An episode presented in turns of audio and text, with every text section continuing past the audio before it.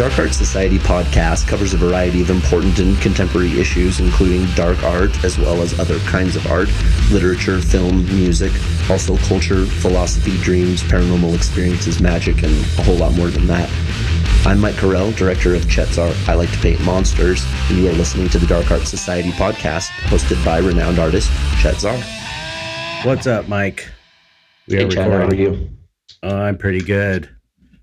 It's hot. I was about to take a drink of water, like right at the beginning while we're starting, as if I know that I shouldn't do that. Yeah. It is hot. It's hot here too. I was just hiking actually out in the desert. What's the temperature out, out there? It, it I don't know today. Yesterday it was 105. Mm. So and like five percent humidity. It's just brutal dry. Mm. So I went out early hiked and uh, came back in and then was working on Paul Gerard's Kickstarter, which will be over by the time this airs. But nevertheless, that was what I was doing was working on mm. Paul's Kickstarter, which hopefully by the time this airs, yay, it succeeded. It succeeded. It succeeded. It succeeded. it succeeded. it's succeeded. So anyway, yeah, that's what I'm up to. What about you?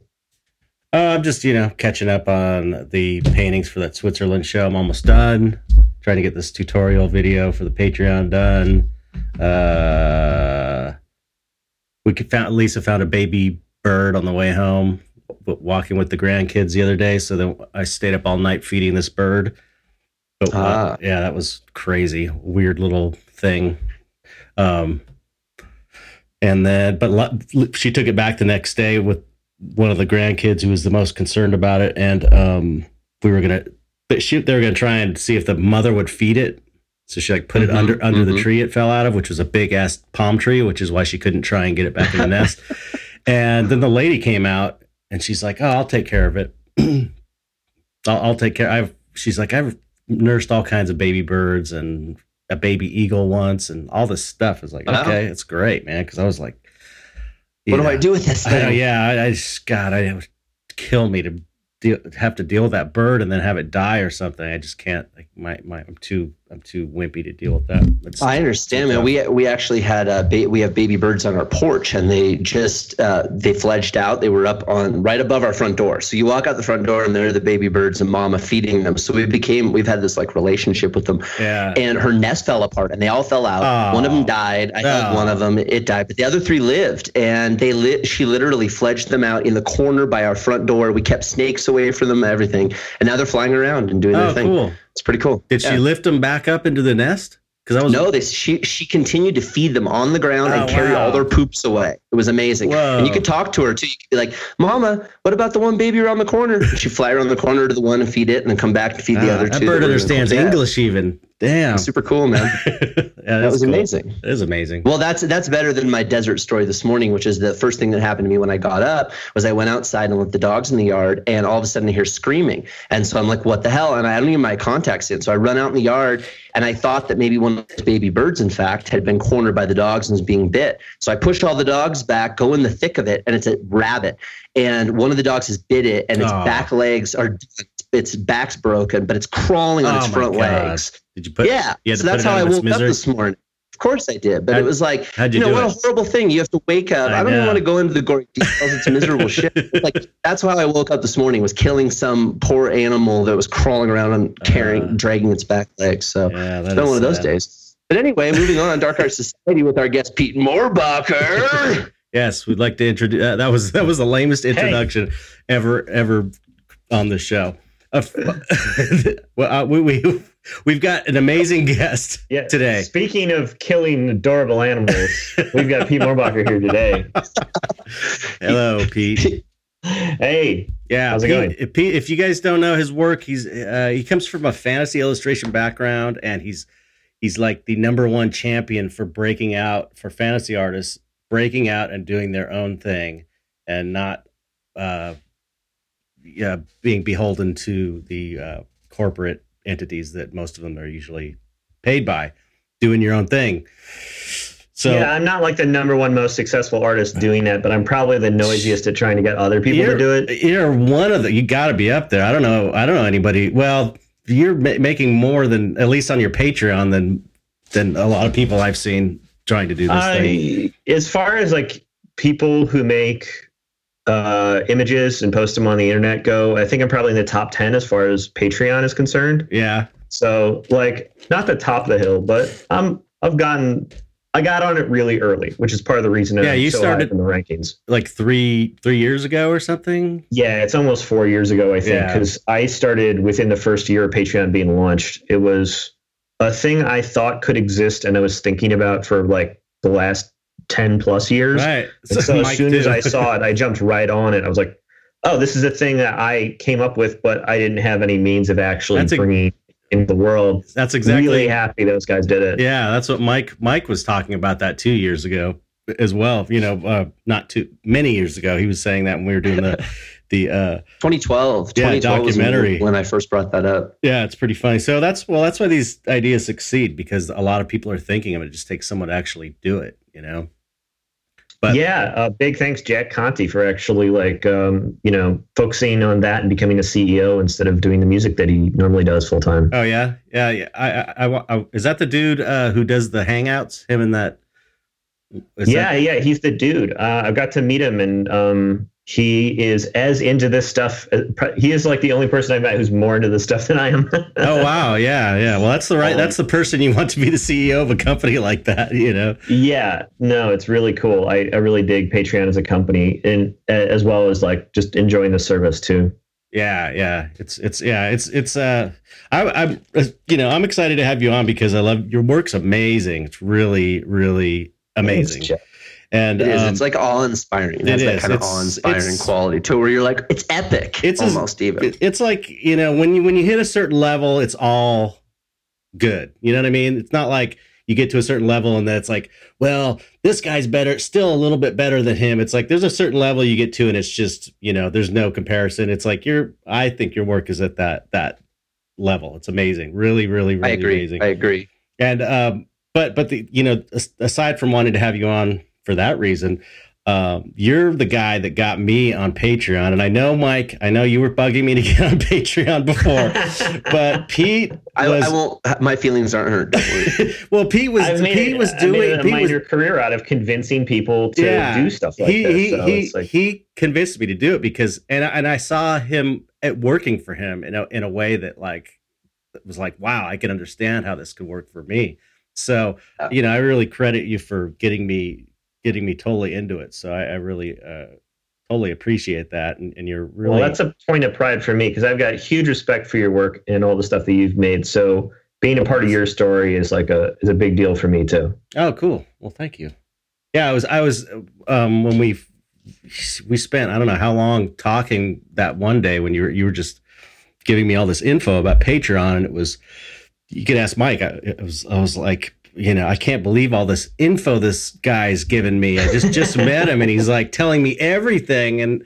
You know, I, I really haven't met anybody like that other than Oh, myself I- that tries to like give people then? information and help them just to do it. You know, it's like it was so nice to finally to get something like that back. You know, I uh well I, every for the past like four years while I've been in India, I've been doing a weekly web show where just I go live and talk to artists of all different stripes, and it's me and my buddy Sam, and we just try not to hold anything back. It's it's it's it's called One Fantastic Week, and it's not condensed in any way. that's a So people keep asking us about like, oh well, how do I get more info about this? I'm like, well, there's like 400 episodes. Right. and- You got to put some time it's in. like, yeah. uh, so it's like it, it's a really inefficient way to learn all this stuff, but it's all technically there. So the like the more condensed, more direct version of it that we do is we have a workshop every year, and um, we got the fourth one coming up this November, and we're like pushing it to try to sell tickets right now. So if people want to like come hang out and have like one-on-one time with me and a bunch of other instructors that are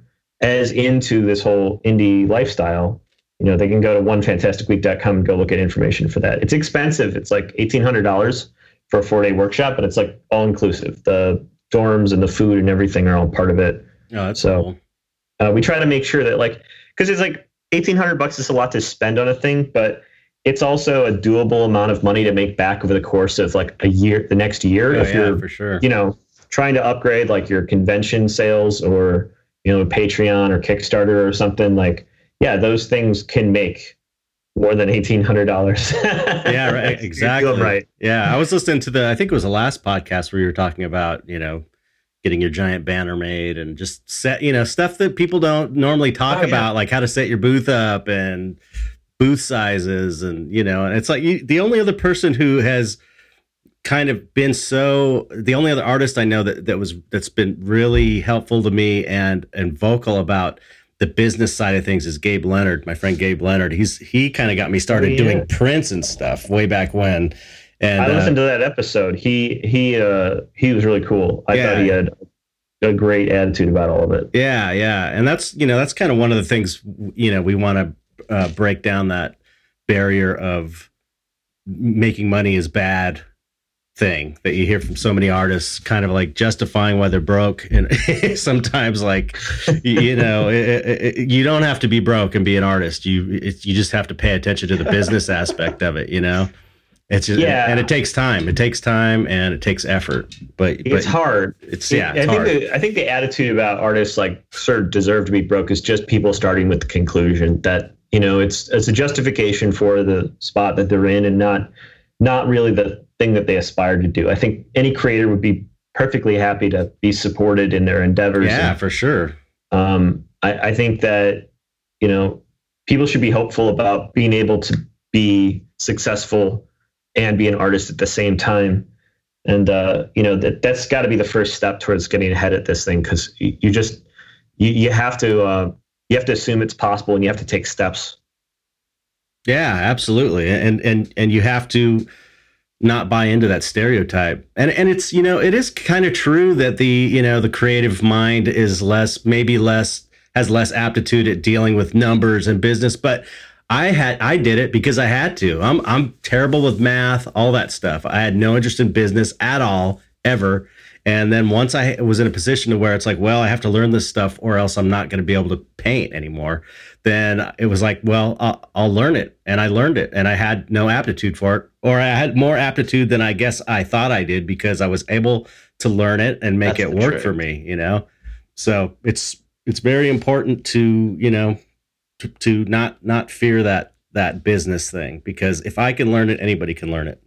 well you know how it is when like people come up to you at a, an event and they're like i can't even draw a straight line. Yeah.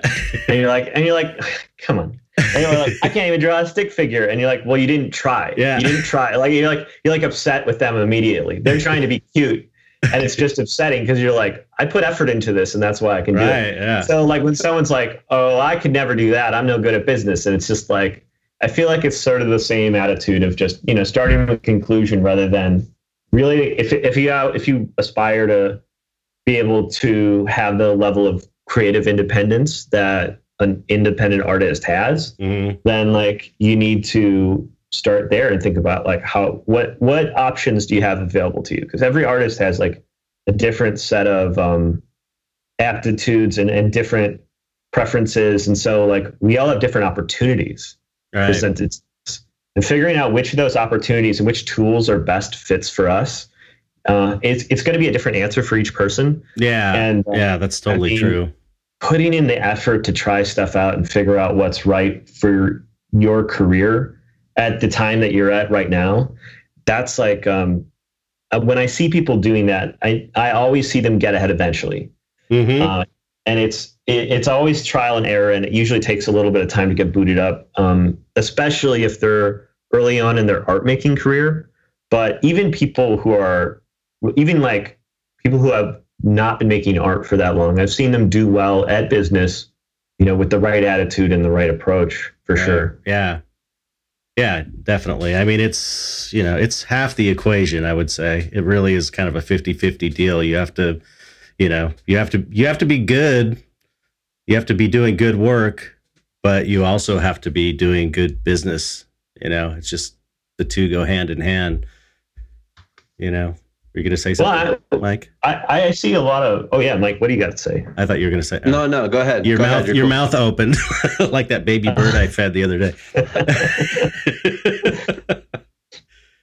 Well, whenever I see an artist who I think their work is great and they they're making amazing stuff and they've been around for a decade, two decades, three decades, like I know that with just a little bit of proper business etiquette that they can make the money they need to be able to get by. hmm And so like I have really tried to advocate for these things because I want to see people like that who I really respect be in a comfortable position because I've met a lot of them that are struggling financially. Um, and they're still trying to hustle after small money commissions you know, in their 50s and 60s. This and is me. 70s, This is me. You're describing up until I got it. I I'm thinking I know in two years I'm going to be out of this situation because of Patreon because it's gone to to the level where I can see in a couple years it's going to be you know it's going to change my change my whole life. But anyway, that, that that's basically me. You're talking about 50 years old well, and doing commissions. You've also gotten some other stuff lined up that you've been doing really well. I mean, like your original sales, like your online. You you know how to sell stuff online yeah, too. You make yeah. an effort for it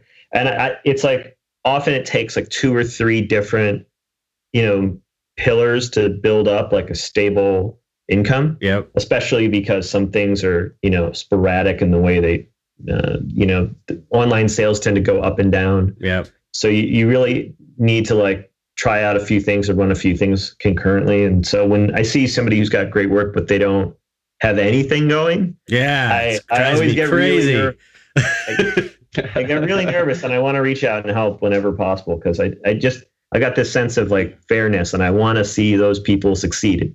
They should succeed. They've yeah. earned it. Yeah. I feel you, Pete, because that's, I mean, that's the whole reason I even got involved with Chet. You know, that's why I have to be careful because I adopt people, you know, and I adopted the, the Chet thing because I was like, dude, this guy's doing this amazing fucking shit and nobody knows about it. This, like, there needs to be movies, there needs to be like attention on this guy, you know? So I feel you on that level. There's like a passion on that level, you know, and to be able to just, be along for the ride and watch them at least make some progress is gratifying in and of itself, you know? Oh, absolutely. Yeah. I mean, I used to do like a paid mentorship thing, and I've just kind of dropped over the last couple years just to reach out to people who I want to see do better and just work with them. And just because I can, I get to like you know be a part of that story and, and see mm. them succeed and, and just get to celebrate those successes but also i don't have to take any of the own my own risks you know with that yeah right uh, it's not my money so i get easier to, said than done. you know have fun and cheer from the sidelines right. and, and get them to invest but i also don't like you know i'm not i'm not responsible if it doesn't work out. so, okay, before we get it, I mean, I'm the most excited about all the Patreon stuff just because, you know, it's new to me and you're so successful at it. And, but let's, before we get into that really heavily, I want to hear your, your story basically on how you got into the fantasy art illustration and, and then how you, how you decided to make your way out and the whole deal. Okay, sure. Yeah, I mean, uh, when I was a teenager, I was way into anime, and I started drawing because I really liked, you know, video games and anime, which mm. is I not not like a super romantic um, or you know high-minded reason to get into art, but how, I, how old are you? I was like 16. Now, how old are you now? Oh, I'm I'm 35. Okay, all right. So I've been at it for a little bit. The, yeah. Um, and it was like I I discovered as soon as I started drawing it, like I've always had like bad social skills. So I started drawing and then people I could communicate with people. Mm-hmm. Like people wanted to talk to me about art and I started showing up to events just like anime conventions and sitting down in artist alleys and getting to talk to people about art and getting to make stuff and having when I posted things online, people wanted to comment, they wanted to follow. And it, it wasn't even like a money thing. It was just making art made my life more complete, made me more connected to people around me. Mm-hmm. And I was making it for that reason alone for uh, a few years before I started to really. I mean, I started to go to art school, but I was. I, I expected that they were just going to get me a job in video games, but I kept making art on the side and, and putting it onto places like DeviantArt and CG right. Talk. Mm-hmm. And because I just I loved that connection of getting people to see it and have feelings about it. And then when I got out in the industry, I found that there was a lot of people who were obsessed with like trying to be part of Magic the Gathering or you know get hired at the right game studio, and they wanted to like fill a mold.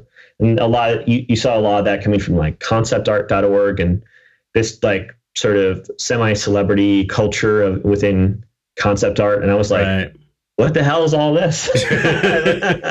I, I, um, and and people kept asking me like, oh, how'd you develop your style? How'd you develop your voice? I'm like, uh, I just made art for the right reasons, and and so like I had this this sort of that's it, right? Independent. I had this independent art career, and I didn't even realize what I'd built because like I went off and I did video game development for like seven years. I did Oh. some magic cards on the side while I was doing that. And then about four or five years ago, I, I dumped everything to just go back to what I was doing before I got hung up on working in the right industry or making the right portfolio. And I just got back to making the kind of art that I wanted, Mm. posting it in places where people could see it for free. And then, you know, I figured out that there was tools to be able to turn that into a real career. I, I kind of figured out what those tools were before I made that jump. But Hmm. um, yeah, I, I worked on like um, a, a massively online multiplayer game for World of Darkness that never came out. It was in pre-production for seven years. Oh my god, Wow. I was on it for three years that's depressing. and then depressing. I worked doing Facebook games. Like I was the art lead on a, a team making a Facebook game about like cartoon dragons for uh, a couple of years out in San Francisco, and I made some money. But I was working. It was a game studio that was run by bankers, Ugh. and so I was just Sounds like, like, a nightmare. yeah, like everybody. There's like ten ranks within the within the studio. Like every job position had like a rank, like in the hierarchy. So like intern was rank ten, and CEO was rank one, and there was no nobody above rank six wasn't an investment banker. oh my So god. Wow. it was like the, the highest art rank, the bit the biggest you could be and still be a creative person and make something was like a six. Yeah. that's And terrible. um, I was like, this sucks. Like the creative control that I had and the people I was around and like the money, none of it made me happy. So right. I started to see Kickstarter and I, I had some really interesting experiences learning about Kickstarter. And I was getting the sense that like crowdfunding could potentially create an entire yearly income Yeah. that rivaled my Silicon Valley job yeah. if it was done right. And then, you know, I had some freelance on the side too to carry me and some teaching opportunities that I saw. Like I was doing the mentorship thing, um, paid at first. And so I figured I got some students, you know, I do some some Kickstarters and then I do a little freelance and I ran the math and it looked easy. And I gave myself two years, I had two years worth of savings built up to be able to give it a shot. And oh, I that's smart. I and I didn't need it. it. I got into it, and it was like it was easy to find students because I'd already had this audience built from all of this Hmm. online community building that I had done. It was easy to start kickstarting stuff, and um, you know the freelance was fine. I, I got a couple of decent like consulting gigs around that time, and it, it just felt like treading water. It was very easy to get like stop doing that and like quit freelance to go full time into being indie. After like a year of feeling like my feet was under me, I just like I put a hard stop to all of it to just pursue like Kickstarter and Patreon and web sales full time.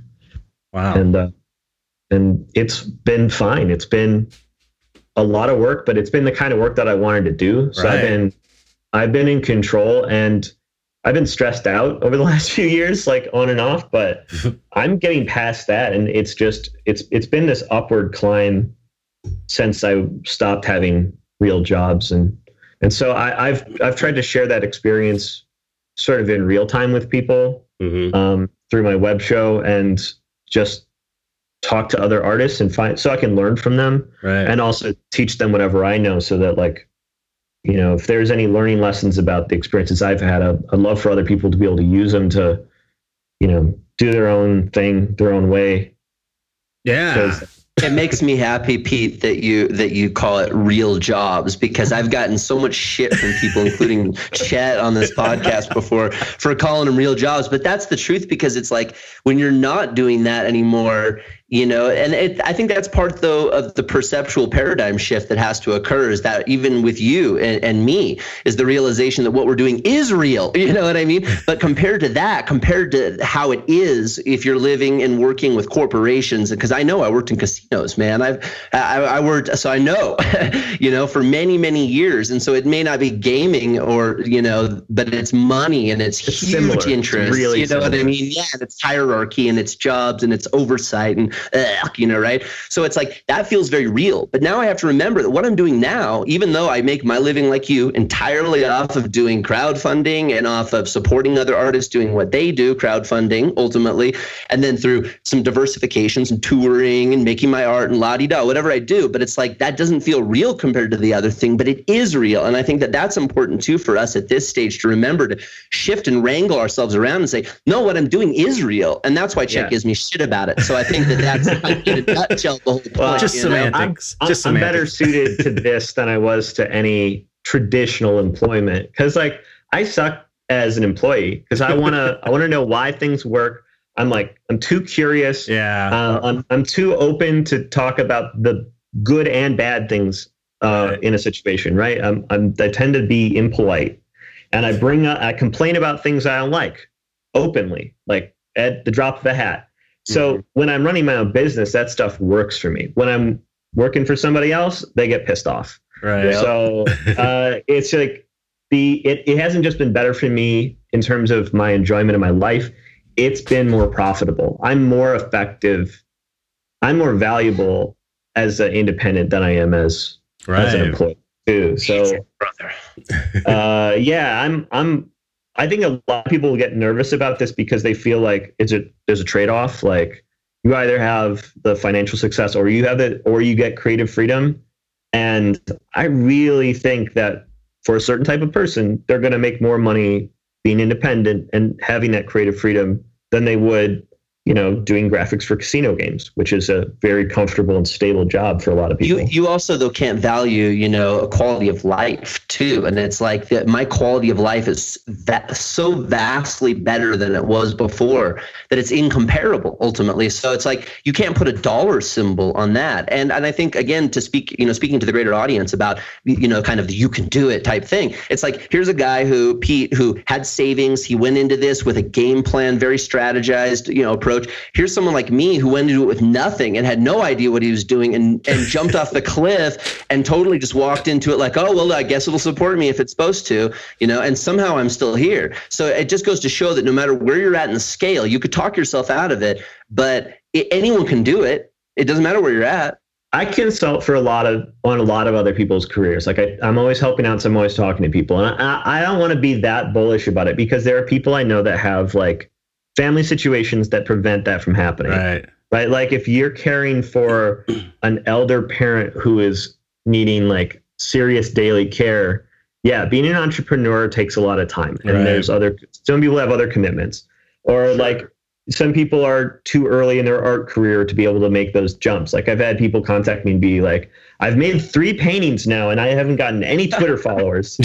um, and I'm just like, yeah, okay. But like if if for there's a lot of people if you're very serious if you take a very serious look at your situation and the risk level is manageable and you have the experience and you have like the resources to learn as you go yes anybody can do it. Um, but also i've met people that it would be an absolute nightmare for them. They would hate it. Right. So i also don't want to over i think it's easier than freelance. Um, i think it's easier to make money as an indie than as freelance but I've met a few people that I think like freelance more, but yeah, yeah, but we uh-huh. that's why we did the art life too, is to talk about all the fucked up shit that goes along with it too, because it's you know it's great, but it's also terrifying. I mean, yeah. you know, the, the thing is, it facing that uncertainty, it takes a certain type of metal. And, and oh man, I I love I get off on the uncertainty of it. The walking headfirst into the fog is something I like doing in games. It's something I mean I like doing I like doing it in a simulated way and I like doing it in real life. Mm-hmm. Taking on risk and seeing and, and like moving forward through uncertainty to me feels like fun. It, right. It's exciting. hey, that's it's, a, yeah. That sounds like that sounds like Mike. That sounds like Mike. Yeah. Mike is like super like adrenaline junkie, risk taking kind of guy. You know, just on all different kinds but of levels. It's like you said though, but, it, but there's there's a caveat there, and it's that it's all you know a matter of looking at the risk and the potential benefit and weighing those things. Right. You know, and mm-hmm. there's there is there's kind of this cost benefit analysis that goes on with everything. You know. Yeah. I'm not a big gambler. I don't like gambling because I, gamble I, I, but I but I like I like to take bets all the time when it comes to my own business. Like I'm going to try this thing. I don't know if it's going to work, but if it fails, if it totally bottoms out, here's the total amount that I have on the line that I, that I have that I can, I'm going to lose by trying in terms of time, in terms of money, in terms of attention. Like I need to know how much I stand to lose by failing, and if the risk is worth the potential benefit, and if the downside isn't so bad, then like yeah, I'm going to keep finding and making new bets all the time because the bad ones have lost me thousands, tens of thousands of dollars at times, Mm, but you know the the good ones have made me hundreds of thousands of dollars. right. And so, like, as long as I'm managing risk, it's possible to keep growing this thing. And um, I, I mean, it, there's a point where I think I'm probably going to get sick of it, but I don't know. Hire someone else to deal with everything when you get to that point. I'm working on it. I've, I- I've I heard that, yeah. employee right now, and she's amazing. That's I, I need I need to hire another person full time. That's what my my wife and I've been talking about for a few years. Is just like you know getting my um, my son and his fiance and letting them do shows for me, so I don't even have to deal with it. Or at least even just if the lo- even for local ones, having them set everything up, so I just have to come in and show up and do a signing. And then, because it's hard work doing those conventions, and that that's something that's another uh, aspect of of the indie art life that you have to like to work. I think. I mean, you have because because because you will totally. work really hard, but you know, I I love to work hard. If it's something that I'm into, like my artwork, I mean, I I love it to push past that. It's like when people talk about exercise, which I hate exercising. They talk about getting past that point of of you know where the endorphins kick in. It's like I love that with a painting session, or you know, or even you know pushing myself to get this video tutorial done and pushing through the pain and then like oh the feeling when you when you get something done that's for yourself and you know you've busted your ass and given your all is really rewarding you know so i like that aspect as well but you do thing. you do need to to have yeah you have to be willing to do the hard work and that's one of the things that you know not everybody is suited to working really hard. Some people just like to chill you know?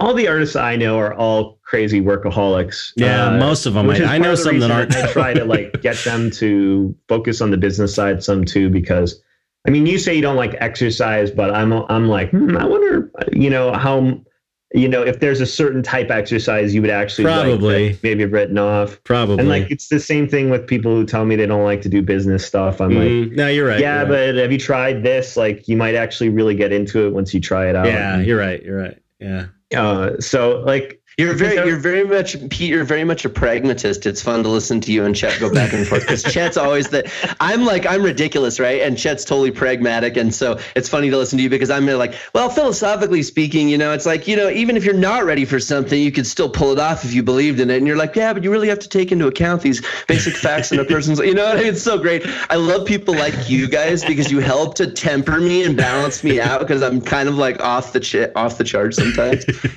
Well, you need to have a balance of both qualities because you've got to be willing to leap off the cliff, but it's real. But also, like if you measure, like it's like those guys that do the big, like um, they drive a motorcycle off a ramp over a cliff. Like it looks like this crazy stunt, but they've done so much math to figure out Right. the exact height of that ramp and the speed they need to be going and all that before they hit it yeah like that's me like i want to do the dangerous i want to do the exciting thing that that involves risk and like something do to do something spectacular but i i also am going to measure the shit out of the ramp before i hit it yeah, that's just being smart. That's the way I see it. You know. Well, spreadsheets man spreadsheets I gotta yeah, I that's I haven't gotten on my spreadsheets yet. I moved. I, I'm like fuck all that stuff. I had to do that for so. Long. Mike is Mr. you know, Mike is the spreadsheet business god. World. I've had Mike Yeah, do some spreadsheets for me because he's the spreadsheet god. But It's uh, dumb, all that stuff. I, it's funny now, actually, because if someone were to ask me, like, say, you know, oh, well, tell me about this, that, or the other thing in relation to that business, I don't think I could pull it up anymore. I really don't. I could count chips. I could probably cut chips, but you know, because you, I've been, I did that for 17 years. Yeah, But he if was like a man- asked me like accounting stuff. he was a manager at a oh, casino. Oh yeah, yeah. Go ahead, Chet. No, I was just saying he was a man. I was telling Pete he's a, he was a manager at a casino. Like oh shit yeah, it's like a real, real, real job. i mean the amount of like stuff you need to know to be able to run your books for a business is like it's not that much. N- Nobody needs to become like a a math. No one needs a math doctor yeah. to do this. especially with all the online stuff too. it's Oh, like yeah. ev- Yeah, everything's there's it every records of day. there's records of everything online. You know, I'm pretty bad about that, but it's like there's a record of everything I'm Yeah, and spending it's and also bringing easy in. to hire like an accountant online or a bookkeeper online. Like there are so many services and so many tools and everything's that because it's like you're going to start off and do it a bad way and do it all yourself. Mhm. And you know, and then at a certain point, if it's working, the business should grow, and then you can just hire somebody else to Right. handle it. yeah. You burn a little bit of the money to be able to give yourself back the time and the attention and to get it done right. And in the end, you end up profiting as a result of that investment. Well, it's So- like you said. I mean, even like uh, like Gusto, I do. I have to do payroll, you know, and it's just that being able to pay that platform to handle all the nonsense involved with my Right. payroll. So I just pay them the fee. I write myself payroll whenever I want to do it, but I'm doing it legitimately, and as a result of doing it that way, I don't have to worry about it. And then all the paperwork comes to me at the end of the year. I can put it all together. So there, like you said, there are so many things every day that are unlocking for all of us to make and streamline our processes. It's ridiculous not to take advantage of those things. Yeah, I think people they when they think that they can't do it, it's really just a lack of research into seeing what's Mm. what's available because the the world's gotten to a really interesting place. Technology has taken us to a really interesting place where stuff like I mean, uh, just on the front facing part of it, like Patreon and Kickstarter allow you to do something that would normally be complicated and hard to build from scratch. But you need you still need to write copy and you know right. for, do pricing and create graphics and things. But that's nothing compared to trying to keep up with like, you know, uh, uh, the wh- whatever they need to do to process payments for subscriptions. Right. back exactly. Oh my god! I Yeah. didn't want to think about that. Yeah, and so it's just like same thing happens with like payroll and accounting and all of the other stuff that's like the business part of businesses. I use Squarespace for my website, and Squarespace is just you point at it, you click on it. If you need to figure out how to do something, you Google it, and you you, you never you can't lose that bad. You can't screw it up that bad. And I find that there are a lot of people that still don't do it, and it really isn't a barrier of knowledge or technology. It's really just a fear of exploring that Right. opportunity um, or um, a fear about trying something new that's outside of their vision for who they are.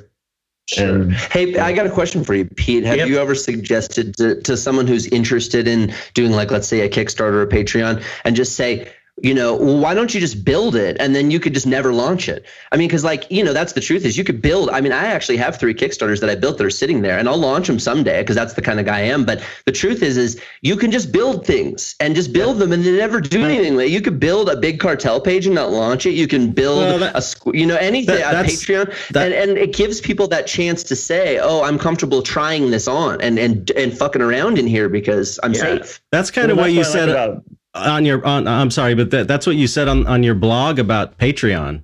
Just build the thing. Just start, even if you don't Just have the big following. I, I thought that was interesting because I've always been like, first get your following because from everything, the from the following comes everything. So I I've always been like that, and to and to hear see that um, blog post you wrote was really interesting. You because you you were just basically saying, build the thing, have the you know first have the you know let people have an opportunity to give you money and just have it sitting there even if you're not offering that much and and then build the fan base and and you could kind of get them get them there after you've built it but if it's not It's there like no you're one's not gonna, no one's gonna be giving you any money if it's not up you But know it's also it's Yeah, also yeah. free. yeah, It's- exactly It's, free. Exactly. It's infinitely That's the thing. flexible. Like people don't do it because they're they want to do it the right way and they want to optimize it, but no one ever feels like they've gotten everything locked down and perfect. So, you know, that's just a recipe for never doing it. You you have to you have to jump into it before you know what you're doing. You have to fail on your feet. You have to just go ahead and try it because I mean this is the same advice you hear from every business podcast, right? If you ever listen to any business podcast or read any business books, they tell you the so same three pieces of advice all the time. They're like, fail fast. Um, if you if you uh, if you don't if you aren't embarrassed by the thing that you launched, then you launched too late. You know, like Uh, you just go ahead and make the damn thing, and then Right. you you figure out what's broken about it by seeing where it breaks when it makes contact with your audience. Right. And, um, and you just you, you just launch the damn thing, and especially if you can do it in a low stakes way. Like the first Kickstarter I did, I was rehashing a bunch of old Magic the Gathering art that I had to see if people would buy like prints and playmats of a bunch of stuff that I already had painted. And it was like $12,000 in sales in 30 days. Like, okay, yeah, I'll take that. Right. it, it was, it was, took nothing to run it and start it. And like the, the sales were there because of the other investments that I had spent years building up. But that, you know, that campaign looks embarrassingly small compared to someone, some of the other ones that are very similar run by other artists nowadays, or the Right. ones that I've run since then.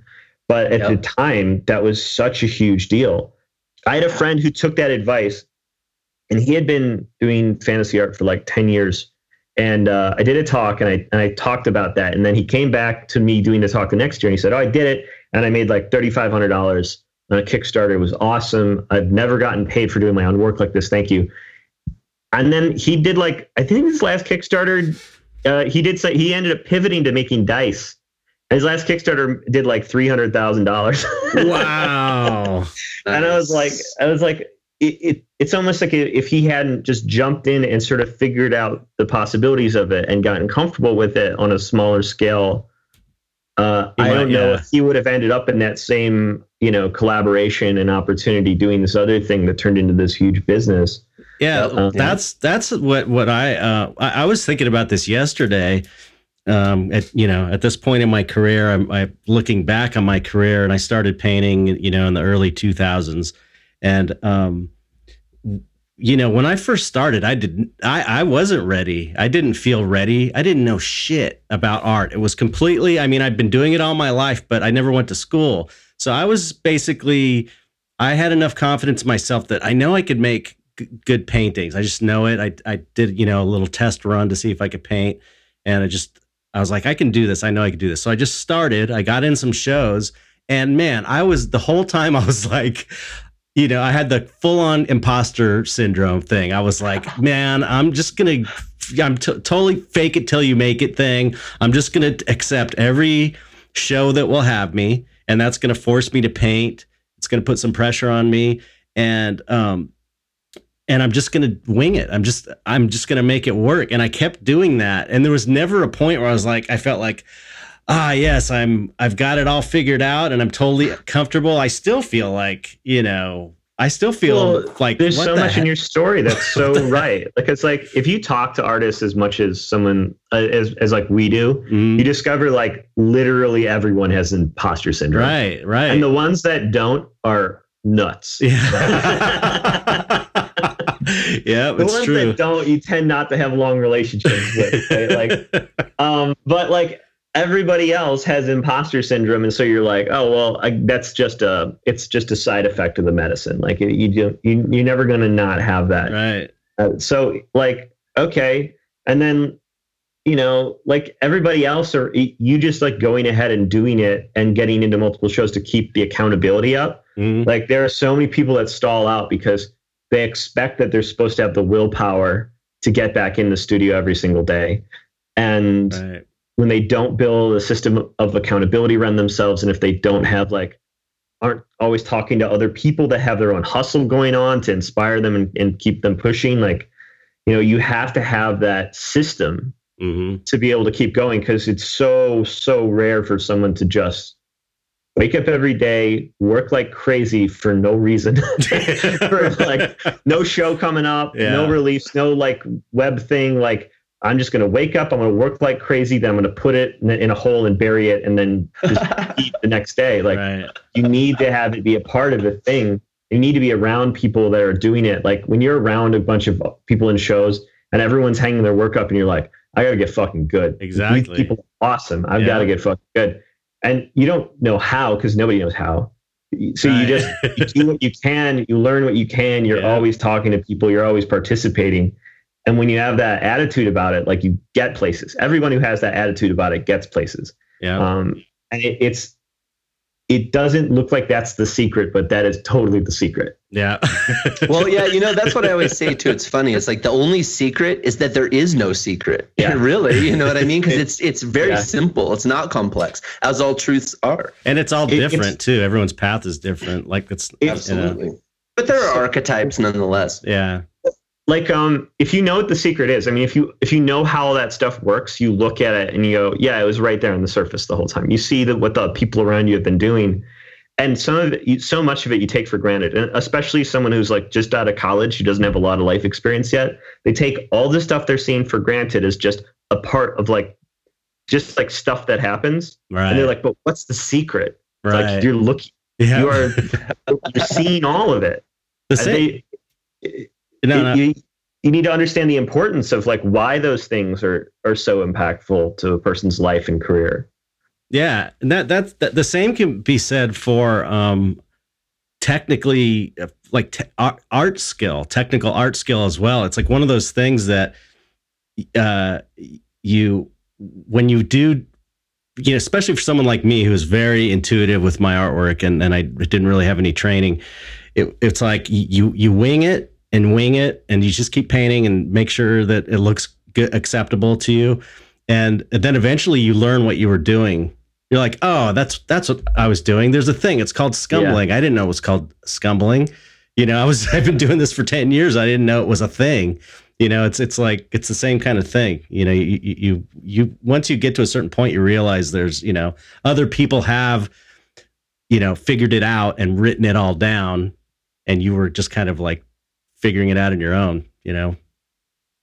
Yeah, there's it, there, there's it's rare that there's like room for innovation. Like when a new tool comes out, like you know people start learning how to paint digitally. Like there's a period of time where people are really learning what the new rules are for something. But Mm, I mean, when it comes to painting, you can people spend a lot of money trying to learn it, this stuff as like as a strict education, but mhm. you know, it's unlikely that someone's going to re- really blow your mind. They're just going to like tell you something that you're going to go, "Oh wow, I never thought that that was physically possible with goop on a brush." right. Like, you know, it's goop and a brush. Like there's a there's a lot of territory there, but you know, rarely are you ever going to see something that actually looks like magic. It it it's all hard work in the end. So if Yeah. you're putting in the work, like you're going to find your own way through it. Absolutely. Um, so uh, you are you paint mostly digital? You, do you paint in oils Yeah. or, or or traditional media at all? I've mucked with it. Um, I've got a few little originals I've made that got finished, and then some bigger ones that never got finished. Uh, okay. and I've I started I started digital. Like I, I started painting digitally around the time when digital painting tools started getting good, hmm and um, my method of work is kind of like a traditional painter in the sense it that is. I, I just lay down a lot of brush strokes. Yeah. But then I also have ways of working around some of my shortcomings that um, the digital tools let me sort of bend the painting to my will without me having to know how to do that stuff technically. Right. Right. Um, especially with color, where I have a lot of really powerful adjustments that I can put Mhm. my work through that um, I, I know how to guide the results digitally, but I don't know how to mix paint to do the same things. Oh, I see. Yeah. I, Um, I would love so to. it- I'd love to see you. I mean, it you know doesn't. It would be something you wouldn't have to do unless you just wanted to do it. But it would be really cool to see you painting in oils. Just as an oil painter myself, I, I love oils so much, you know. And there is something. Yeah. There is something about having one original that's pretty cool. That's the one thing that. That's the only way that I think traditional media is better than digital media because I start I was doing digital forever. I I've I started uh, painting digitally at first, and that's how I was selling my prints, and I was doing 3D animation and stuff. But uh, there is a cool thing about having one thing, this physical object in the world, you know, that you can't really get any other way. Yeah, I um I like doing it. I like the big reason I want to do more traditional painting is because I like the experience of sitting down and working. Like the tactile sense of it Oh yeah, Like- yeah, makes me happy while I'm doing it. So I've tried to find some more time to do it, but there's a sense of like there's a natural sense of control that I get off on when I'm working digitally that I just Mhm. um I enjoy coming back to over and over again. So it, it's really just the times where I'm going to be spending, uh, you know, working with traditional versus digital is it's really just going to be a matter of like what's making me happy right then. exactly. Um, yeah, and you're and and, you're getting in that position financially with all your your Patreon success to where you can kind of do what you want, you know, on a Yeah. whim. You know, it's like I want to start painting in oils now, and it doesn't matter if I even sell the paintings. Yeah, and the um the schedule the biggest concern is the schedule because like I'm like two years delinquent on a Kickstarter, Yeah. uh, which is uh, Welcome to the. Let's start a club. Yeah, Yeah, right. All three of us uh, and I have put a lot of stuff on hold or back burner to focus on that. And Right. um, I was like, I had a painting that I was trying to finish in oils that I got. I thought I was like eighty percent of the way. Yeah, is that through. the one you posted on uh, Patreon, and then you, you ended up finishing it digitally? Is that the one? You Yeah. yeah, yeah, Yeah, and that was the one I was. I just that was my last painting I finished. I I just decided to finish it digitally because it, it was sitting not being worked on for a year because I just like I'm waiting for time to come back to it. Right. And then I was like, I'm gonna do it this month. And I I, I weighed whether or not I thought I could finish it in a month uh, in oils. hmm And then it turned out that when I tried to finish it di- digitally, that the amount of work it was going to take to finish, even digitally, it it was like the most involved painting I've ever made. Right. so I was I was really happy because I I looked at I got to look at the photos of the oil painting versus the final digital painting. And I was like, I wasn't 80% of the way through this. I was 20% of the way through this. I was so far away from getting it done. I made the right choice by dumping out and like doing things, you know, in my preferred medium. But it doesn't mean I'm not going to finish it someday. And it doesn't mean I'm not going to like do one of these, one of my mainline Angelarium paintings in oils someday. It's just definitely not that one. Right, I, right. I had I had tried to make it based off of a classic painting, like a tribute to a classic um, piece of illustration, and it uh, it raised the bar for how detailed the that piece needed to be. Mhm. So instead of playing off of a really uncomfortable position, so I was like getting hit from two angles. I, if I was doing something that was more in line with like my my my my easiest Right, natural, right. natural style, Yeah, yeah. I definitely could finish something. So it'll happen, but yeah, yeah. not for this book because I need to get this. Oh book yeah, so I'm with you, bad. man. I'm with you. I'm totally understand. but I, I, you know, it's funny because I, I got I, when I got into digital, I got started doing digital stuff around '98, and um, I got totally into it, man. I was just like, it was before I started painting. I was into 3D and 3D animation, and I was so excited about it. And so, and and uh, painting in Photoshop and all that. Um, and then I uh, I did some animation that Tool used for their live show. I started doing some like 3D animation that they projected on their backgrounds for their live shows, and um, I had so I had tho- those. I still kept the rights to them because I kind of let them use some of them. And then I thought I'm going to make a DVD because that was the idea with these looping animations back in '98. They I, I had this amazing idea that you would do animations that looped and play it forever. Like you know that's every GIF, GIF. or whatever you see now online. It's like so not. It's the big deal right. but but at the time I was like, you know, oh, it'd be it's funny because I was thinking, yeah, you could I would have a whole show of paintings, but they would be digital looping animations, and then I'd get flat screens for the frames, and they'd be on the wall, and it would be these animated paintings. And back then, I couldn't afford to buy one of those flat screens. And it's like now you could do it a show like that easily, and it's almost like trite at this point. But um, what what happened was I, I got way into digital and then I did that. I decided to make this DVD of these looping animations using some of the tool stuff and then making a bunch of new ones. And it was really fun. And, you know, artistically, it was super fun creatively. But at the end of it, I did everything in my little cellar and I was set up. And I don't know how long it took me, but I did all the animation. I rendered it. I put it together in After Effects and I treated it so it all looked cool, made sure everything was looping. And then I figured out how to record and I made all this weird audio, psychedelic audio. And I figured out how to get it, you know, this is in two, early 2000s. I, I, you know, got it on DVD and then I started selling them. And after that, I was so burnt out on digital. I was like, man, because it just practically killed me because it was so much. That's a lot of work to do for one person and not knowing really what you're doing either, like having to like read books while you're doing it to figure out how to make this program work. And um, and after that, I was just I, I right around that time, I'm like, okay, I want, I really want to do this painting thing. And so I kind of as a uh, you know, a reaction to just getting totally submerged in the digital world so deeply of like, oh, I'm just going to paint traditionally and get into that.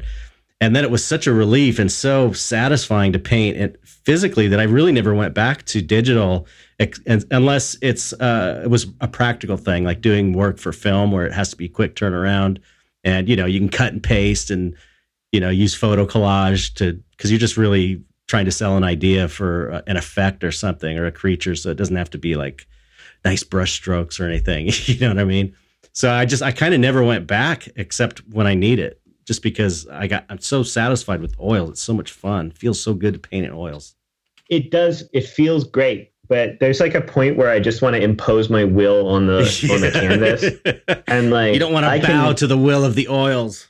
Well, I like the give and take conversation you have when you're working mm. traditionally, but there's some points where I just want to have it be a monologue. I just right. want to like tell it what to do and be in charge. But that's like, just but that's just a matter of learning how to work with it. That it is know? just a matter of learning how to work with it. And so like I have that relationship yeah, with, that with digital yeah. where I've got it. Mm. I can I can be I can work in in in a dynamic sort of unexpected way and have a conversation with it. But or I can just say like, okay, we're doing this now and just just push it on a track. Right. And um being able to do that and having like, you know, 15 plus years of experience doing that. Right, right. Um it just I don't know. I like I still it feels good. I did a little fan art piece for a game I really liked um, the other night. I was just on a video call with some um, community members from One Fantastic Week, and I was just poking at this thing, and it took me like 90 minutes to start to finish to do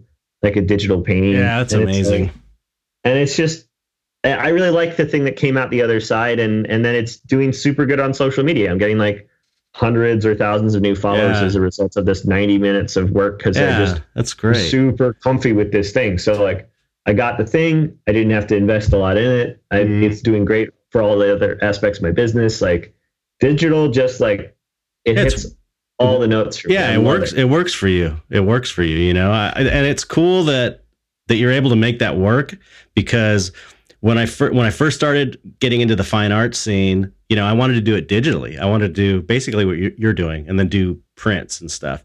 But um, and even oh man, I wish the fine art scene bought digital that's the prints. thing like they, that's that's what i was like gonna the prices the price difference between they're like oh well it's it's you know it's because of printing blah blah blah but then you see photography right you have photographs right. selling for a million dollars like why isn't there a digital painting that sells yeah. for a million dollars there's right? a there's a prejudice against digital in the fine art world and, and it's still there e- even then that's one of the reasons i ended up going to oil because i was like you know they won't take me with digital so i have to do it the other way and um, you know i'm glad i went that way but um, i do love digital. And so it's so cool because there it's cool to see that you've figured out a way to make digital work for you, you know, financially because it's, you know, you yeah. wouldn't have been able to do you may have, you know, uh, there was a guy named Ray Caesar. Do you know Ray Caesar? He was doing No, I don't. He does uh, his work's great. Yeah, he's great. It's kind of got a Mark Ryden vibe to it, but but um Yeah, I can he, see why you'd say that. Yeah, but he does it in 3D 3D and um, he would do. He had an interesting approach. He would do these really cool scenarios.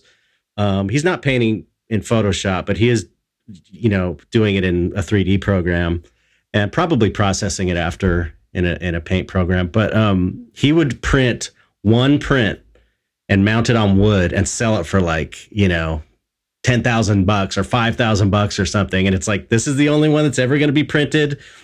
This is the one original. You know, that's it and and and uh, he was able to make it in the fine art scene. But he's the only digital guy I know who's able to do that. Even my friend Cam DeLeon, who's like at happypencil.com, the guy he did tool stuff before me. He's like a total genius, and um, he couldn't get in the art galleries doing digital, so he switched to oils. And luckily, he's just amazing at oils as he is at digital. So well, he's yeah. amazing at everything. Yeah, so. he's yeah. He showed he showed me his first sculpture he ever did, and it was like as good as any professional sculptor that I've ever seen. Like a figure he did. It was I couldn't believe it. He's just like one of those freaks, you know.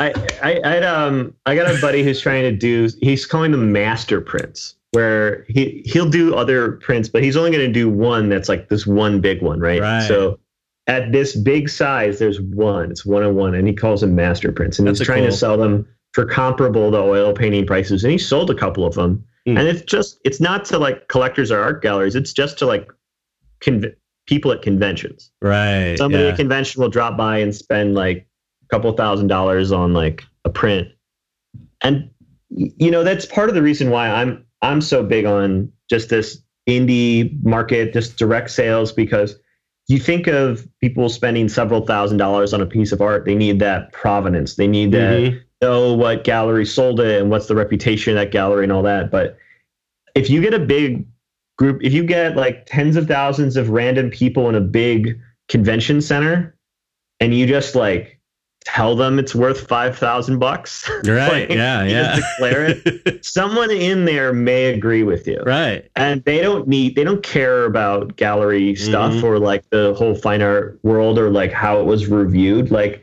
they they look at it they want it they can afford it it's 5000 bucks handshake deal you make it happen right there on the floor and you just it, i think it's possible for some I've, I've seen cases where people have developed huge prices for their work selling directly into an indie market without having to go through the fine art world. And i i, I think there's more of that out there. And Oh, I, I think yeah. the more that that happens the more open it's going to be for people to just you know declare their own value Well, Yeah. yeah. well, that's the thing right there. I think that's what we've been. That's what, kind of what we're dancing up next to. The importance of that right there. Go ahead, Chet. Right, Oh, I was just going to say the other exciting thing about being an indie artist right now, and and I've you know I've heard people say this, but I'll say it too.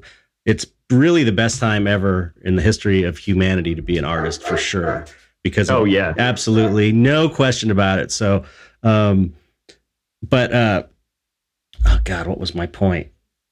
What were we just talking about? I love it when this happens. At least once an episode. It happens once have once an episode. No, uh, oh, You know, oh, oh, was- I got it. Don't, don't say anything. I got it. I'll forget. um, it's it's it's the most exciting. Uh, one of the most exciting things about the the indie being an indie artist nowadays with all these tools is that you can do something like that, create a print, declare it a price, and th- and that's it. Or you could come up with some other weird idea. Could, you could come up with a weird marketing idea that's never been done before. You come up with a weird kind of painting idea that's never been done. It's like the field is completely open and it really uh, kind of brings your imagination into the equation as far as marketing and selling and coming up with ideas because there are so many different options now. You could do, you know, there's like I'm sure there's a pa- an amazing Patreon that has never been hasn't been created yet because someone hasn't done it. Someone hasn't thought of it yet, but it's totally different than the way we are doing our Patreons. You know what I mean? I love to look at industries outside the ones that we're in because you you look at like street art, right? Mhm. And you see these guys and they're like, "Oh, well, I do this thing like I don't know. I'm probably I don't know who this is. Some guy doing like balloon animals, right? And he's Right. like, "I do balloon animals. That's my thing." and then he builds like a fucking 30 foot balloon animal, but he doesn't even build it because he's got like a studio. He's got like interns build Right. a 30 foot balloon animal for him. Yeah. He's like, "It's a million dollars." Yeah. Like, okay you know it's just like there's that that that whole world that community of street artists people are able to declare these things that are far beyond what i think dark artists or fantasy artists have never Mhm. been able to get away with there's just this this Yeah. dedication to like declaring their own value where and it's built as a community so there's people have just gotten used to if a street artist gets a big name like they're like oh this vinyl toy is you know $10000 Right. like and just fuck you that's how much it's worth and I'm I'm like slow clapping whenever I see it. I'm like, yes. like it's some some people get frustrated by the fine art world or when someone just like they the artist doesn't even make it and they like get credit for it and they get a huge price on it. I'm like, wouldn't you want that? Like, why would you snipe at somebody for for doing a really good job with business and marketing? Right. Like, Yeah. you just Here- like to succeed that way too? Like, Yeah, I, I, let me give you the counterpoint to that because I'm kind of one of those people that gets annoyed to a point. And I always say this: that my I always give this caveat is that my issue isn't with people putting a pair of dirty underwear on the corner and saying it's an art piece and it's worth a million bucks. I have no problem with that, and I do. I think it's legit. I think it is a form of art. It's one of the many different forms of expression. Right? Um, it's all about context. Is is that's it. But um, my issue is that the blue chip world is so small and insular and they won't let anybody in. And it's more about the the the very few handful of people that have billions of dollars to spend on art and the um, art sellers and dealers are picking people within that weird scene and choosing them to be worth millions of dollars. I mean, that's kind of how people, Yeah, how these I'm- guys I'm get. you there. I, I hate gatekeepers. Like, Yeah. I don't like it. Yeah, I, I don't like having art students try to appeal to art directors for, at fantasy card games, and I don't like the idea that there's like critics or gallery owners that Right. like gatekeep who can be making a million dollars in the in the blue chip art world. But like, um, as long as as long as it's as long as it's a direct relationship between the creator and the audience, Right. I'm right. pretty cool. Yeah, with it. yeah, yeah. I, my, my, Exactly. my, but, but, but my point, the the other part of my point I was going to say is that also, um, it's it's held up by this small community in the blue chip world. This, you know, the underwear on the floor, the shit in the box, or whatever it is, is held up as the highest form of art right now, the most valuable, the best. It's the most But forward anybody thinking. that believes that is fraudulent to begin with. yeah, so I know, but yeah, yeah, think? yeah. You could say who cares what you fuck you think, but these are that's why they're paying millions of dollars for it because this small group is all But agreed. you don't want. Wait, wait, but let me you don't want those people to Let me- buy your art. Let me finish. Yeah, if they're paying me a million dollars, I would be kind of happy with that.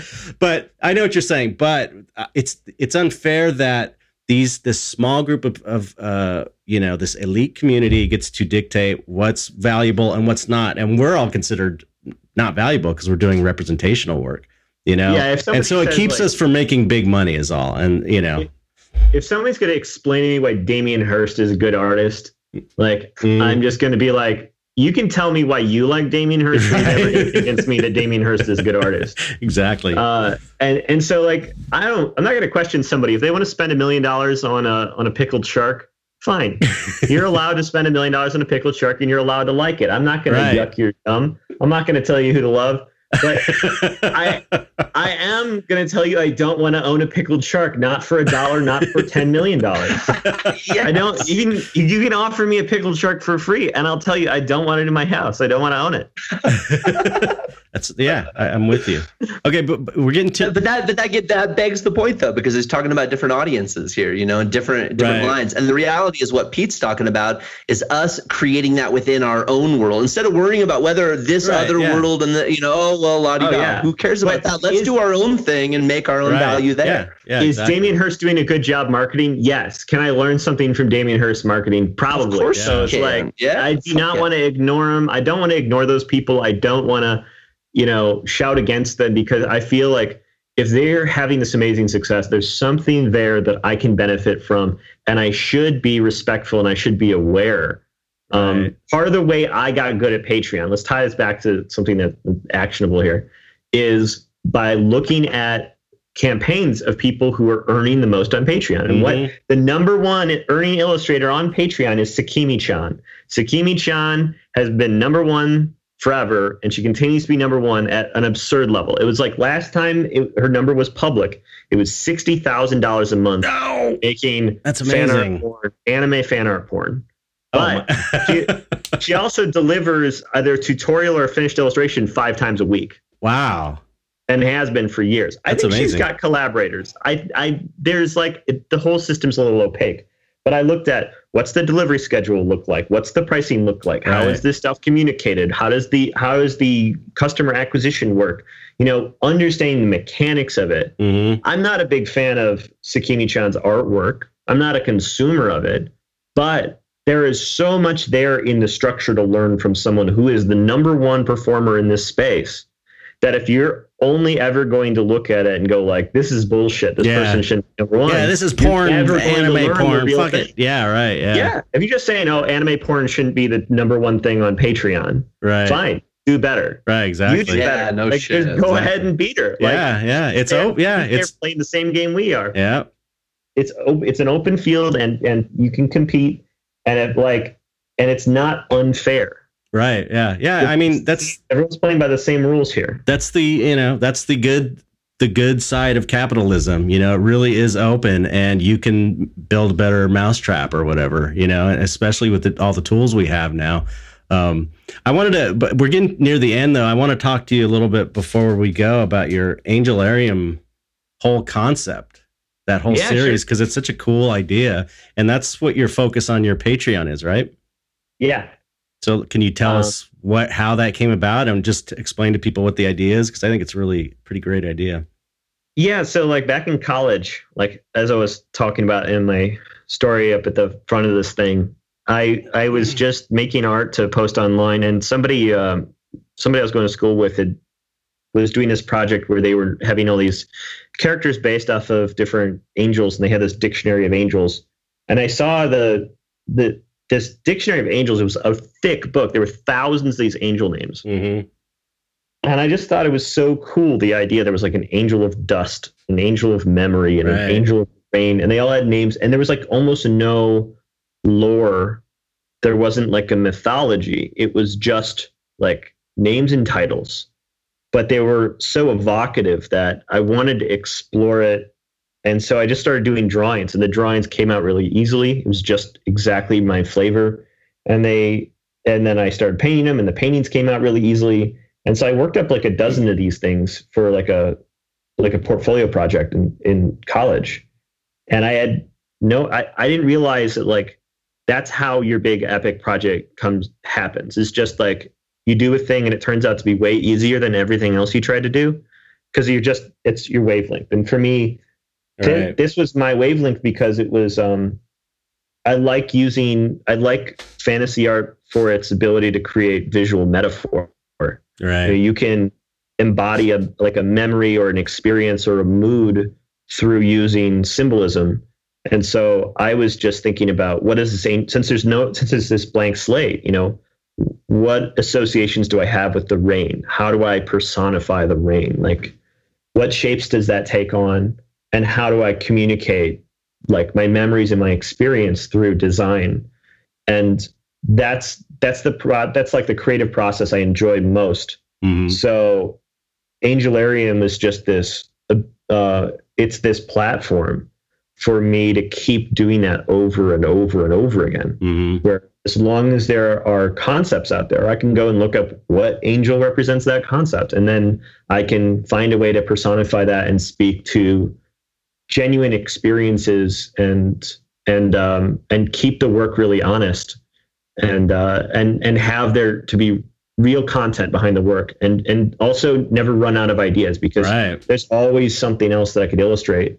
And then I can also go back and and refresh and rehash designs I've made in the past. So I've done that too, like being able to like, you know, have these ideas live with me and then do multiple pieces of the same figures and, Yeah. Absolutely. and they'll evolve over time as you know my my interpretations invo- evolve and and it's uh it's developed a kind of its own mythology over time too just because there's so little lore out there for um angels but people are really hungry for it oh yeah. Yeah. everyone understands this idea of personifying ideas yeah.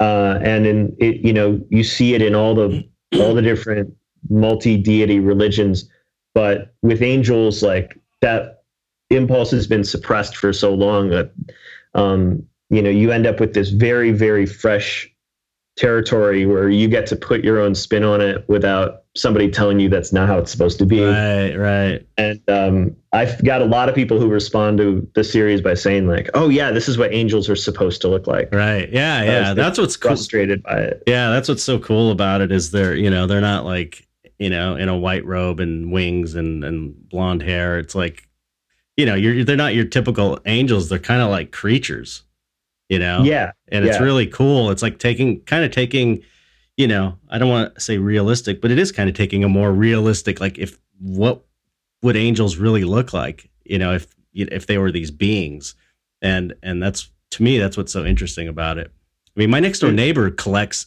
angels it's a really it's a Yeah. really kind of commercial concept as well as well as being like a really good idea and very open for interpretation it, there is like a whole tons of people just regular people that aren't into fantasy art would be into angels you know what i mean so it's Oh yeah. it hits it on that level too I really, I mean, I really came out of gaming, and I don't really want to pigeonhole myself in the gaming industry because it's like I don't want to have to be beholden to some like lore and, and world building. I really want it to be about the reason why people get into angels is because everybody personifies concepts. I mean, I see it in your work as well. Like, Mhm. you know, it's the the way monster design works for everybody is um is they try to take these you know thoughts and experiences and moods and give them a face and right. it's like in our culture like we to say that's an angel of something is so easy and requires so little explanation right. that I have this like great head start when all I need to do is put the names of the pieces on the work and people don't have to ask me about it. right. Like sometimes people ask like, "Oh, is this from something?" and I just get to say, "Oh, no, it's its own thing." And there's there's I don't have to go into a pitch about what is the state of the world and what, you know, you have to read these books to catch up on where the lore is. It's just, you know, people get to have a relationship with the work right there when they see it without having to be have it explained to them. Yeah, I yeah. love that. Yeah, that's a great point. I never I never thought of it, but it's so true. But those they're they're you know, you guys got to check out Pete's work cuz it's really incredible. Um Yeah. we'll, we'll do we'll have links to everything, uh, but do you want to what what's your Patreon the, and your fanta- the the web the main website is angelarium.net uh, and there's a banner at the top that links to the patreon if you want to like keep up to date with the all the latest stuff and see behind the scenes and you know read what i'm writing about the pieces that i'm working on. I we've got a great community on our discord. There's like if it's a thing that you just are constantly interested in and want to participate in that that's what the patreon is there for Mm, and then it also acts as like a pre-sale platform for anybody who wants to like collect prints because I, I tend to work in series and so you know if people want to collect a whole series you just sign up and get them each month and um, you know i mail them to people and they just get billed automatically it's nice cool. And how about your uh podcast? You want to promote that? Yeah, podcast is One Fantastic Week. Uh, you can find more information at onefantasticweek.com. We broadcast live on YouTube every single Tuesday morning at 10 a.m. Central. And then we are doing a workshop every November. And uh, the next, the this year's workshop, the tickets are on sale. They're about half sold out. And uh, we usually sell out all the seats every year. And um, so, yeah, if you're interested in getting in a room full of a bunch of other indie artists to talk about business and learn about different things you can build onto your own business or jump into it for the first time, uh, you should seriously think about. Um, and you guys, if you guys want to come too. Yeah, I would love to come. Yeah, no, I would love to. I would love to go to that. and I Um, recommend yeah. it for everybody because you know this guy knows his shit. He knows what he's talking Um, about. I try to get people in the room who know more about this than I do. Like I've got we got a lot of instructors with longer careers than than me Huh. or my uh, collaborator Sam, and and so we bring our own flavor to the table, and then we bring more people in who know more than we do about a lot of other stuff. So there's a lot, it's a lot of knowledge in the room, and it's a really small like teacher to student ratio. We have like ten instructors and a maximum of like 42 seats.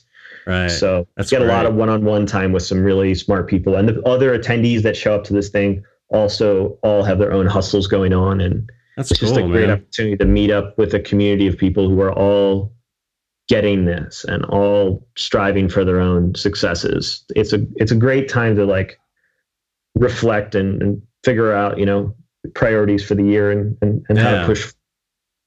That's great. I gotta I gotta make one little last comment. Sam, your partner on the podcast, has the greatest. The one thing I, the one thing I'm very jealous about your podcast is you have such a great lead in with Sam does his little spiel at the beginning, and he sounds like a radio guy. It's so Yeah. funny. it's pretty. It's pretty great. So I just wanted to give uh, props to Sam for having that props to a- Sam. amazing ra- Yeah. radio voice. I got so lucky picking Sam as my co-host. I was like thinking like, oh, I want to do a show, you know, and I was I was thinking through the people I might I had available and who I might want to do with, and then Sam turned out to be this like amazing, amazing collaborator because he's great on the mic. Mhm. He's a Yeah. great conversationalist, but he also has this like sweet, nice guy attitude that contrasts with my more acerbic Mm. vinegary personality. and so we have a sweet and sour thing going on. um, Yeah, great. That that gives the show a dynamic, which I like. Um, that was part of the reason I wanted to work with him. I was like, I got to find someone who's got a little sweetness. Yeah, yeah, it's a great, it's a great podcast. It's definitely, That's it's probably my favorite art podcast. Um, and it's, I it is kind of similar to what we're doing with the Dark Art Society. It's, you know, it's funny. It's, it's interesting. It's like, I don't. You guys are definitely more fantasy illustrator, and we're kind of more like loosey goosey hippies, sort of in the dark art society. you know, it's just there's this like a uh-huh. feel a feel about it, you know, and it's and it's like, but the Yeah. same, but but our, our our goals are the same. And what we talk about is really similar as well. You know, we're interviewing artists and we're just trying to share knowledge. So it's like our hearts are in the same place, and it's just you know more reflective, I think, of who we are as people, maybe. But but I I, I see you guys as like a you know like a, a similar podcast to what we're doing, very similar, like the most similar Oh, yeah. one I've ever seen or listened to. I don't think there's any other podcast doing that. But I mean, there might be other art podcasts that are business oriented and stuff, but I don't know. I, I haven't heard them.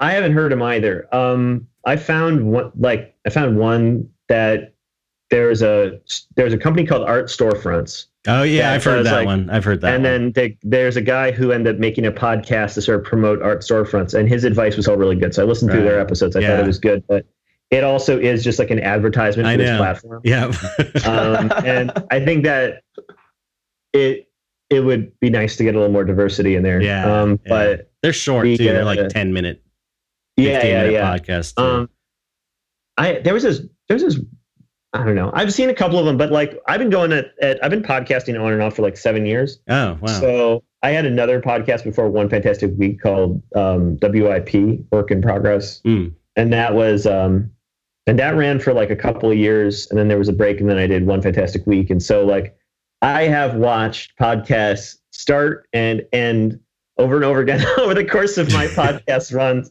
So like I I just I've just sat there and just kept podcasting, and I never got good at it. And it's fine. it's done fine.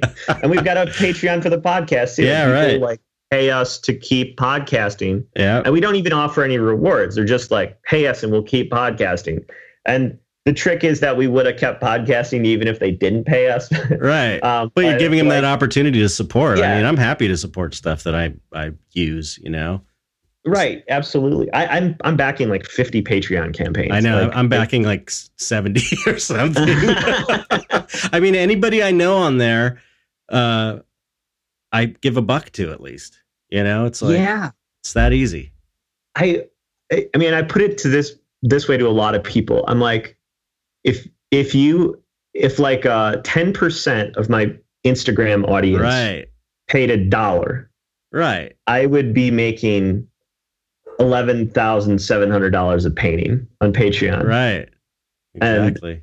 It's like I see people with a million followers yeah. and I they know. don't monetize at all. I know And it's like, insane. it's one percent of those million people, and that's a reasonable number. Yeah. Yeah. were to pay a dollar. reasonable Yeah. actually. Um, I mean, the conversion rate I've seen is closer to like to like sometimes it can be like about a tenth of a percent, Mm, but it's like if but if it's a tenth of a percent at an average of five bucks, you know, if you have a million Right. people follow you, you're still talking like what does that come out to? Is is it fifty thousand or five hundred thousand a year off of just? Well, It's- e- it's- either one would like- be fine with me. But it, it's fine. It's fine. Like, it, like and it for smaller creators, like the thing about like um, crowdfunding is that with smaller creators, if you have an audience of only a few thousand people, the percentage, the conversion rate is way higher.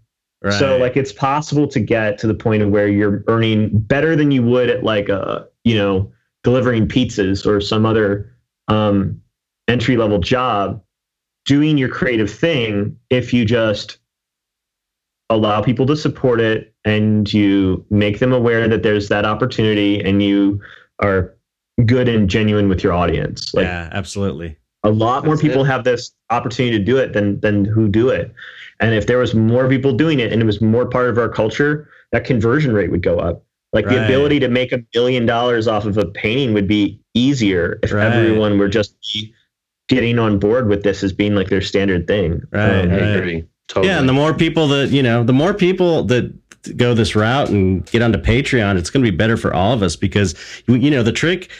The, the I'll, I'll say this and then we'll wrap it up because it's getting late. But the tricky uh, thing about Patreon is that it's sort of new, so it's hard to get people over that have never been on it before. Like I was, it took me a year before I joined. You know, it, like I, I knew about it a year before I started it, and then um, at your advice, I, I joined it and started following a few um, Patreon accounts before I took the plunge. But it took me a while to get used to the idea of paying for content like that, and now I'm like the big advocate for it because you know I, I've seen the light, and so. But the more people that that uh, more artists being successful on Patreon, it's going to bring more people to Patreon, and the more people that are already on Patreon are going to be more willing to support our things. So it's kind of like I think it wins Yep. a win-win thing for everybody. You know? It feels like a it feels like a growing wave. Yeah. Like, between Kickstarter and Patreon, like yep. I think as the the creative industries really find their place and they find their way of interacting with this stuff, it's gonna destroy the um, the recording industry. It's going to Mhm. destroy like the it's going to interrupt the film industry. Like there's a lot of creative industries that are going to have to reconfigure themselves around the creators instead of around the gatekeepers. Thank God. What an amazing thing that is too. That's oh my a, God! it's, it's a music is going to turn upside down Yep. as a result of something like Patreon because so record labels are going to get gutted in favor of people paying the musicians that they love. right. And so the people who make the music that people like are going to succeed. And the giant record labels that have been holding all the money are going to crumble. And it's going to be awesome. Yeah. And the equivalence of that across every creative industry, uh, they're going to ripple out if this catches on. And it is it catching is on. catching on. I'm saying it doesn't it. need to be Patreon, but it it does need to happen. Right. And it's it really feels like it's happening. It's exciting. Yeah. I'm with is. you, man. I'm with you. I bet. What is this? I'm I'm I'm playing with my ninth Kickstarter right now. So yeah, it's I, I'm definitely excited for other people to get on board and push this thing to the next level. Speaking of Patreon chat, we need to wrap this up and name off our uh, new patrons Oh yeah. because that's how we we normally are trying to start, and we didn't start that way this time because Oh, I and I told forgot my my my synesthesia word bunny of the week, too.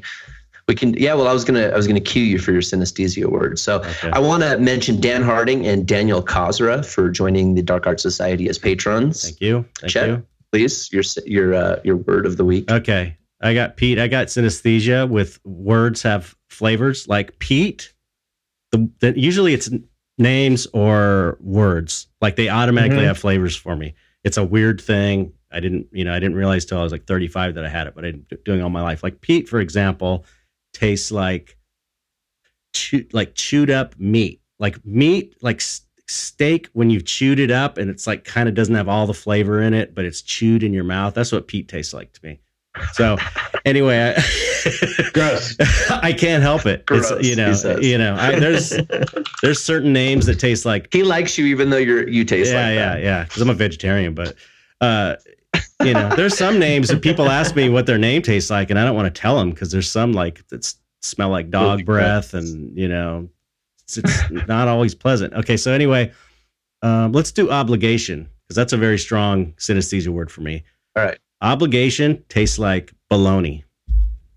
Ah, obligation baloney. hmm So one day, so I'm, that's the one week.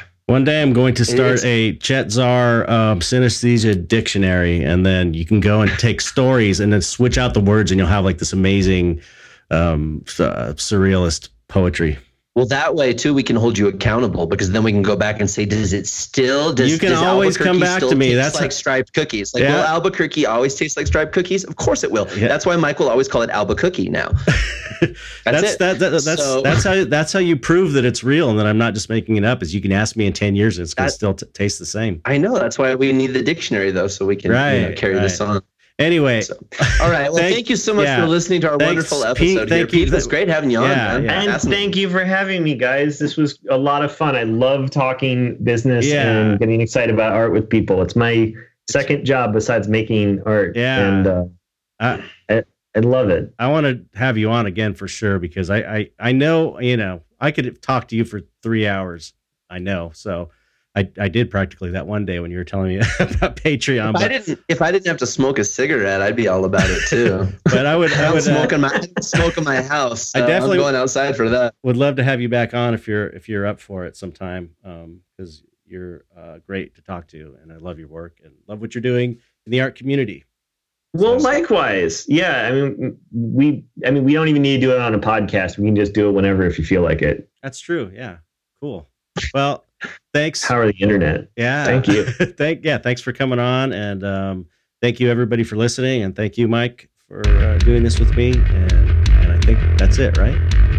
Well, I would just like to uh, remind people that if they want to join the Dark Art Society, they can head, head over to patreon.com forward slash dark art society. And for $1 and more, we now have some new options. Remember, Chad, on our Patreon? Right. For $1 people and up, they now get to listen to the podcast a day early before the rest of the listening public. And so that's pretty special. And then also now we have Discord from $3 and up. So if you guys want to join the Discord society that we're creating for the Dark Art Society, please join us. Head on over to patreon.com forward slash dark art society. Thanks again for listening. We'll catch you guys next week. All right. See you. See you, Pete. See you, Mike. Bye bye.